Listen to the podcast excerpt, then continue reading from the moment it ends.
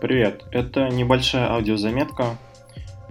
Просто хочу высказать несколько мыслей, которые пришли мне в голову буквально вот только что, спонтанно. То есть это не полноценный подкаст, а буквально такое небольшое отступление на пару минут. Эм, наткнулся на ютубе на очередной ролик, который он мне выдал в рекомендованных. Как вы можете знать, у YouTube есть свой определенный алгоритм, по которому он вам выдает э, определенные рекомендации, основываясь на тех роликах, которые вы уже посмотрели. С одной стороны, это прикольно и это удобно, то что вы всегда можете найти какие-то новые ролики, которые прямо или косвенно связаны с вашими интересами, в том числе он, вроде бы этот алгоритм, периодически может выбрасывать вам какие-то другие ролики абсолютно из каких-то других тематик, и основываясь на том, переходите вы а, по ссылкам смотрите, смотрите ли вы эти ролики подобный, подобный видеоконтент вам будет или не будет рекомендоваться в будущем, но не суть. Кстати, это не всегда удобно, потому что, например, порой возникает интерес в какой-нибудь э, отвлеченной сфере, просто какой-то отвлеченной сфере, которая не входит э, в круг моих интересов, и достаточно посмотреть там буквально 2-3 ролика на эту тему, как YouTube э, начинает вам очень так агрессивно и навязчиво рекомендовать ролики исключительно из этой тематики. Хотя, если брать статистику, например, просмотров вот этой какой-то конкретной новой, отвлеченной тематики и той тематики, которой вы интересуетесь в общем, казалось бы, такого быть не должно. Но, тем не менее. Но суть этой аудиозаметки не совсем в этом. Хотел высказаться немножечко на другую тему. В общем, YouTube порекомендовал мне очередное таймлапс, ну или даже видео, не таймлапс, это просто видео скорее, да, на котором идут э, в этом видео показывается новый кампус Apple, который в данный момент еще только строится, но он уже практически достроен. А, находится он, естественно, в Кремниевой долине. А, и это новое здание Apple, оно носит название Apple Campus 2 или Apple Park. Суть в том, то, что в это здание в ближайшем будущем а, переедет огромное количество сотрудников, которые работают а, в старых а, зданиях компании. Если не ошибаюсь, то этот кампус он будет рассчитан на 12 тысяч человек. Но, естественно, сотрудников компании Apple намного больше, поэтому, ну, не знаю, по какому принципу они, конечно, будут отбирать тех сотрудников, которые там будут работать. Наверное, все-таки наиболее важных, по их мнению, и значимых, хотя хрен его знает. Кстати, интересно, что количество кампус рассчитан на 12 тысяч человек, а парковочных мест будет только 9 тысяч. Но, наверное, это тоже не просто так, на это есть какие-то определенные ограничения. Так вот, этот кампус, на самом деле, он был задуман э, довольно-таки давно, еще при жизни Стива Джобса, и Стив Джобс тоже сам непосредственно принимал участие э, в первоначальной проектировке этого кампуса. Вот, он даже выступал, если не ошибаюсь, перед администрации Кремниевой долины, э, как бы пытаясь им объяснить, э, что это за здание, почему оно будет необходимо компании. В общем, всячески это аргументировать. Если не ошибаюсь, аргументировал это он, как всегда, в своей довольно-таки эпатажной и жестко бескомпромиссной манере, что, я думаю, конечно же, хорошо. Ну так вот, этот кампус, он своего рода призван быть не только рабочим местом, но и местом где люди в том числе могут проводить э, какое-то свое свободное от работы время. То есть это такой э, огром... А, это огромное кольцо. Э, непосредственно в самом кольце находятся рабочие места, а внутри этого кольца будет огромный парк, который будет доступен всем сотрудникам, естественно, компании, ну, для различных возможных занятий, возможно, для того, чтобы там работать или просто выходить и проводить в нем время.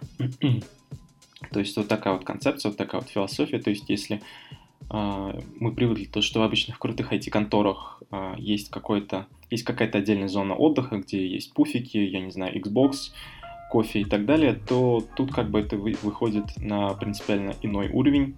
То же самое касается на самом деле и их магазинов. Например, если не ошибаюсь, год назад открылся новый а, магазин Apple, новый Apple Store в Сан-Франциско, который тоже был а, подвергся, точнее, такому редизайну небольшому в стиле новых макбуков. То есть, если, например, вспомните центральный магазин в Нью-Йорке, то это такой гигантский куб, посередине которого горит надкушенное яблоко, то тут дизайн магазина сделали чуть менее светящимся, так сказать. На нем тоже нарисовано, естественно, надкушенное яблочко, но оно в таком черном или темно-серых тонах под стать дизайну новых маков 2016 года. Вот, и фишка в том, то, что там э, в этом Apple Store у него тоже есть свой внутренний дворик. В самом магазине вообще растут деревья. И позиционирование этого магазина, то есть он позиционируется уже не просто как какой-то магазин, а как место, куда люди могут приходить, проводить время. То есть такой магазин слэш-парк. В том числе там намерены проводить различные какие-то культурные мероприятия, мастер-классы, а, как касательно мастер-классов, которые будут относиться не только к прокачке, так скажем, своего скилла в использовании продуктов компании, но и вообще на какие-то отвлеченные, какие-то другие творческие темы. Там фотография, художественное искусство и так далее, и так далее. На самом деле, это, ну, этой новости, наверное, уже примерно год, и я думаю, там, наверное, все довольно-таки хорошо процветает и происходит у них. Вот такое, собственно, позиционирование. И это меня подводит немножечко к следующей мысли о том, то, что помимо того, то, что компания делает какие-то очень крутые продукты, которые э, вместе образуют, наверное, наиболее продуманную экосистему, э, все их устройства, они э, носят определенный статус. Э, мне не совсем э, нравится идея того, то, что многие люди, нет, а, точнее немножечко по-другому. Например, есть э, люди, которые используют технику Apple. Их можно условно подразделить на определенное количество градаций. Например, есть просто обычные абсолютно пользователи, которые берут себе iPhone, потому что они слышали о том, что iPhone это круто, это удобно, это просто, это хорошо, они его покупают, они к нему привыкают, они им пользуются. И, в принципе, так и должно быть. Э, продукты должны быть простыми, легкими и понятными для обычных пользователей, не для гиков, а для простых смертных. Э, что, собственно, у компании, наверное, таки довольно-таки хорошо и получается. И это позитивная сторона.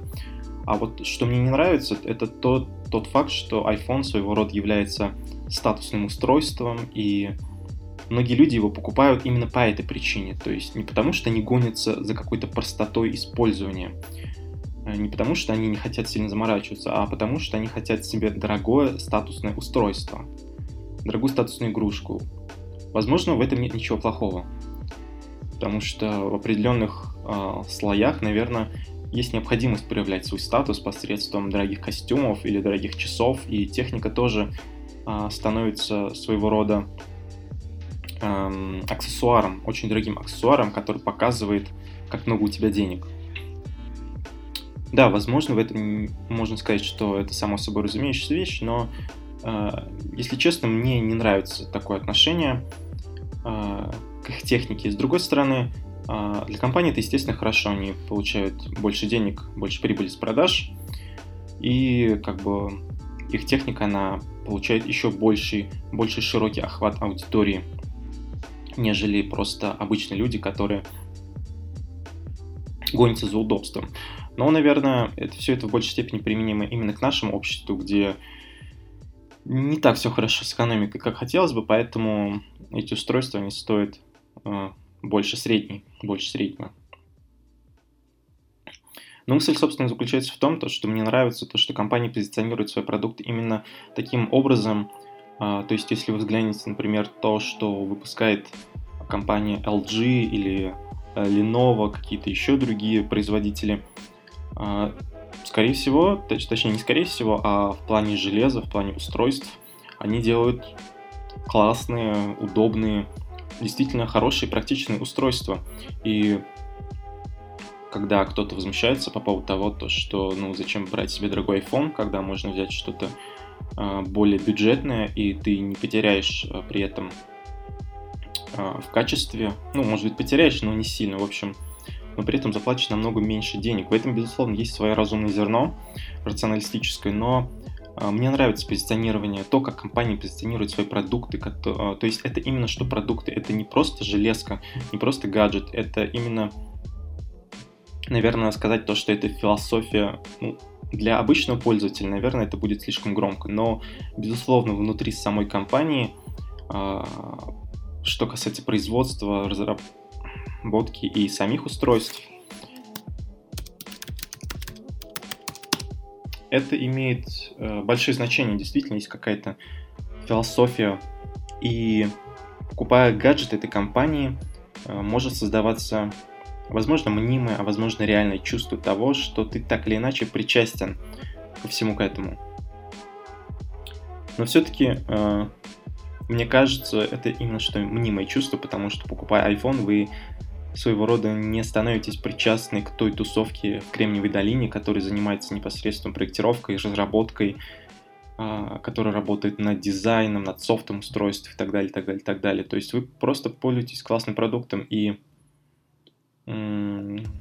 возможно, покупая iPhone, вы просто, вы, да, вы покупаете а, классную, хорошую вещь, и в том числе вам может быть приятно пользоваться ей потому, что изначально а, в этот продукт, в, нем, в него вложен какой-то чуть больший смысл, нежели а, просто обычно железки. То есть это такое, не знаю, своего рода одухотворение, а, я не знаю, фетишизм, наверное, идолопоклонничество. Но тем не менее, и если относиться к этому спокойно и относиться к их продукции именно вот с такой вот точки зрения, то есть ты покупаешь классный гаджет, классное устройство, которое а, в том числе сделано еще и с душой, сделано а, для пользователей, то почему нет? Мне кажется, это, конечно, это такая весьма аморфная вещь, которую невозможно ощутить, невозможно получить какое-то а, прямое, а, прямое прямую выгоду от этого, но тем не менее, если есть выбор или и есть возможность приобрести гаджет, то почему нет?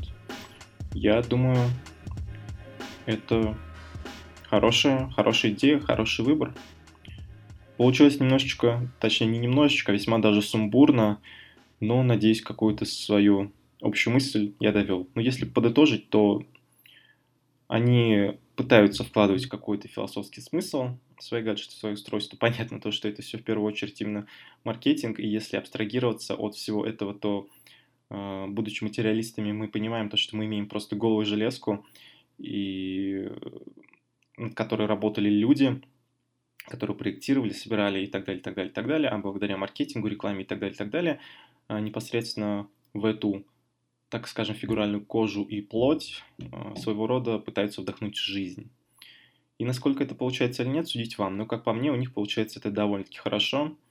А, потому что та самая вот эта реклама и маркетинг, она действительно создает а, ореол, в кавычках, магии вокруг компании. И, ну, по-моему, сейчас ни одна компания на рынке с таким трепетом не относится к философии, скажем так, опять-таки утрированно, к позиционированию своих устройств. Да, сейчас Google или Microsoft, они как-то подтягиваются, но, тем не менее, на уровень Apple в плане создания своей технократической секты, они пока, наверное, далеки от этого.